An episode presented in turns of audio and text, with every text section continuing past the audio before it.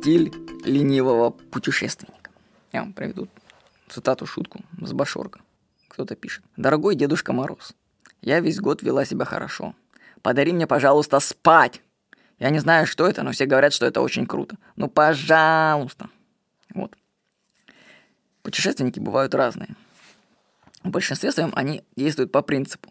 Раз уплочено, то нужно все посмотреть. В результате они встают в 7 утра и бегут осматривать достопримечательность.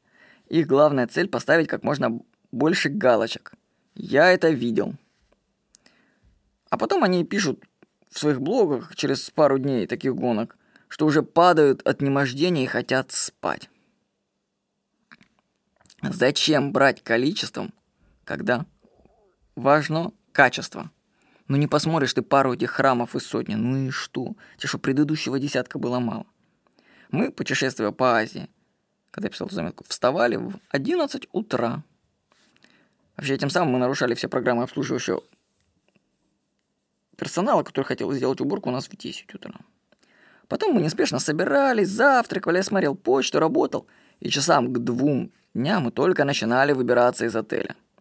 К этому моменту другие путешественники уже усталые возвращались на обед. Когда ты выспался, мир выглядит красочней. Тебе не нужно бороться с усталостью. Мы стараемся закладывать на каждое место нашего путешествия плюс два дня по сравнению с общепринятым.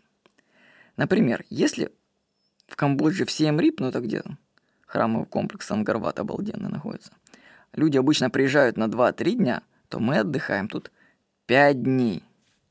За это время мы успеваем всем насладиться неторопливо. А ведь есть чудики, которые приезжают из Таиланда посмотреть Ангурват за один день. Извращенцы. Неспешный отдых позволяет лучше прочувствовать место. Кроме этого, мы исповедуем стиль с семьей комфортного отдыха. Что в интернете полно отзывов, если вы почитаете, как авторы рассказывают, как они за копейки пересекли несколько стран по суше и воде. Такие люди по 12 часов трясутся в автобусах, находят на какие-то ночлежки, и все для того, чтобы сэкономить.